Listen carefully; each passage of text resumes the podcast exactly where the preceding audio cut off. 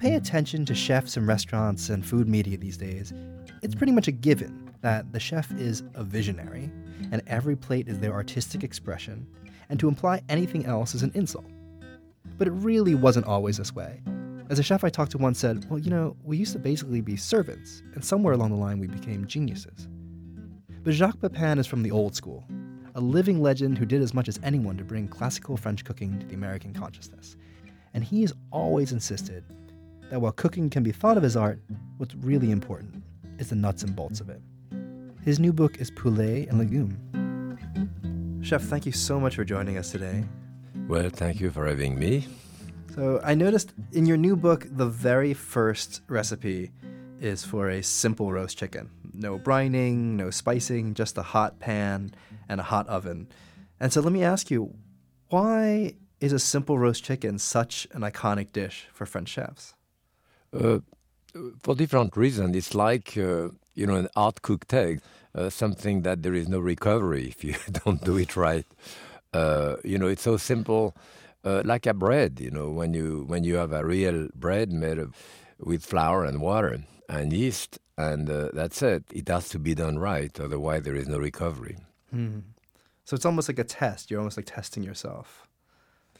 Yes, of course, the quality of the chicken is very, very important. The quality of the, the pan that you cook it in, you know, you cook that with a, a thin uh, stainless steel pan, and the heat transfer is bad with a stainless steel, a thin pan, and so the, the juice which comes out and crystallizes in the bottom of the pan, that's what we call the glaze. And the process of deglazing is to add liquid to those glaze to release them and to create a natural juice. Well, with a stainless steel pan, the glaze burn, so you have black spot there. And when you release those those uh, juice, it's bitter because it's burned. Uh, so I mean, the quality of the pan, the quality of the chicken, piece of butter, and of course a hot oven. That's all important. Yes. So, chef, what kind of pan do you like to cook the chicken in? If you cook dry, you know, sauteing a piece of meat or uh, roasting a chicken or anything like this, you want the quality of the metal, thick, heavy aluminum, copper line up so that you get crystallization of the juice and create a sauce. If you cook wet, that if you, you do a soup or you boil water for spaghetti or you do anything like that, then you use stainless steel. A thin metal, it transfers very fast, it's good for wet cooking, not for dry cooking. So the chicken would have to be done thick, heavy aluminum or copper, something which is going to create a terrific natural juice for me. Yeah, cast iron. Do you like cast iron? Cast iron too, but cast iron, you can get, uh, you know, emotionally attached to your cast iron pan from your grandfather or your grandmother. But uh, it's fine for a roast chicken too, but sometimes when you create certain type of sauce, you have discoloration because of the iron, and sometimes it, it doesn't work out. But it's good too.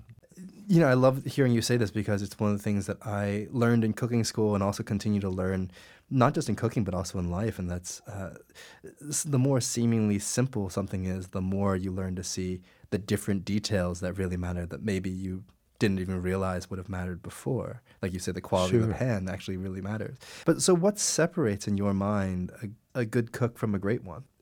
First, I mean, for me, you start with technique, you know, because the technique that is the manipulation, you know, the, the, the manual dexterity of a chef, for me is important. You have to become a technician first, whether you're a shoemaker, or a cabinet maker, or a jeweler, or a sculptor, or a surgeon for that matter, or a cook, you have to know your trade. Or whether you're a painter, I paint too. I mean, you can spend two years in a, in art school and learn how to mix yellow and blue and to make green with that and do something with your thumb or with a spatula or with a brush. And after two years, you can uh, you can stand in front of a landscape and do one painting after another. Does that make you an artist? Not really, but at that level, you're a good technician. If you happen to have talent, however, in your hand, then the, what you know, the technique themselves, uh, make you show that talent much better. And I know a lot of chefs, you know, in, and I'm not saying that in a derogatory way. A small restaurant who run a restaurant, do a good food cost, and run the kitchen well, and they have not much talent, but they are good technicians. They can run the kitchen. The food is good. It's okay, fine. But uh, if you happen to have talent and put a little love in it too, then you get to someone like uh, you know Thomas Keller or Jean Georges or Daniel in New York or Roland Passot here, someone with a great chef, you know. Mm. And so for you, when you're cooking, uh, maybe at home, what are you enjoying cooking right now? I do. I mean, uh, I'm always hungry, so as long as I'm hungry, I'm cooking. And I've been married 50 years, and for me, uh, the end of the day is really sitting down with my wife and uh, sharing a bottle, sometimes two bottle of wine, and uh, having dinner. It's a ritual, you know, which is very important to us, and we've done that forever. But you see, years ago, certainly in the 50s and 60s, when I worked at the Plaza Athénée in Paris or when I came to New York, the idea was to conform. The chef was not a star, you know. I mean, we are genius now. I don't know what happened, but uh, at that time, uh, the idea was to conform. So you work in a place like the Plaza Athénée in Paris, which was well known, still known for the lobster souffle that they used to do. And uh, I think that what we were uh, 50 chefs in the kitchen I believe that the 50 chefs, any one of us could have done that lobster souffle, you would never have known which one had done it because it was a way of conforming. You would work somewhere with a great chef and you try to imitate, you try to learn the trade this way. So the idea was to conform yourself and learn in that way. Uh, not to express yourself, that didn't really exist too much at the time.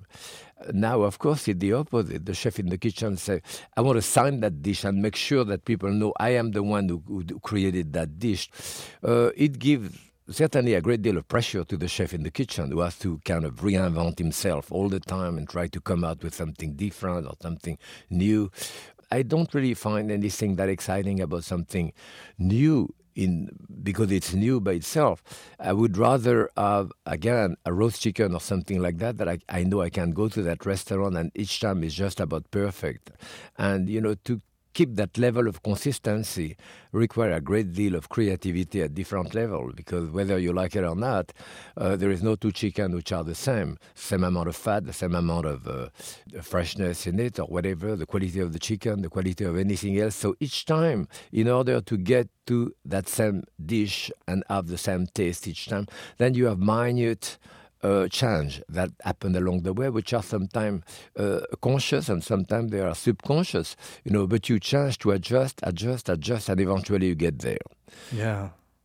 You know, it's funny because sometimes the question I like to ask chefs and try to get at their philosophy, sometimes I like to ask them, you know, is it more exciting for you to cook something new or to cook something again?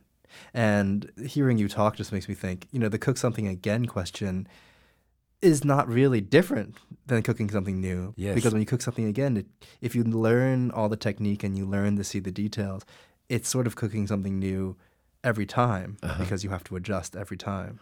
Absolutely. And that's where, you know, a restaurant is made, you know, by being consistent and good each time you go, regardless of whether it's new or not. As you said before, it's always new to a certain extent because it's never really the same. Oui, chef. Thank you so much for joining us today. Well, thank you for having me. it's an incredible pleasure.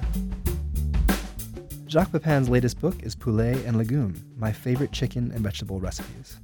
Jacques left us with a recipe for something a little more involved and a little less nerve wracking than a perfect roast chicken. It's for one of his all time favorites, chicken jardiniere. Find it at splendidtable.org, and while you're there, subscribe to our podcast.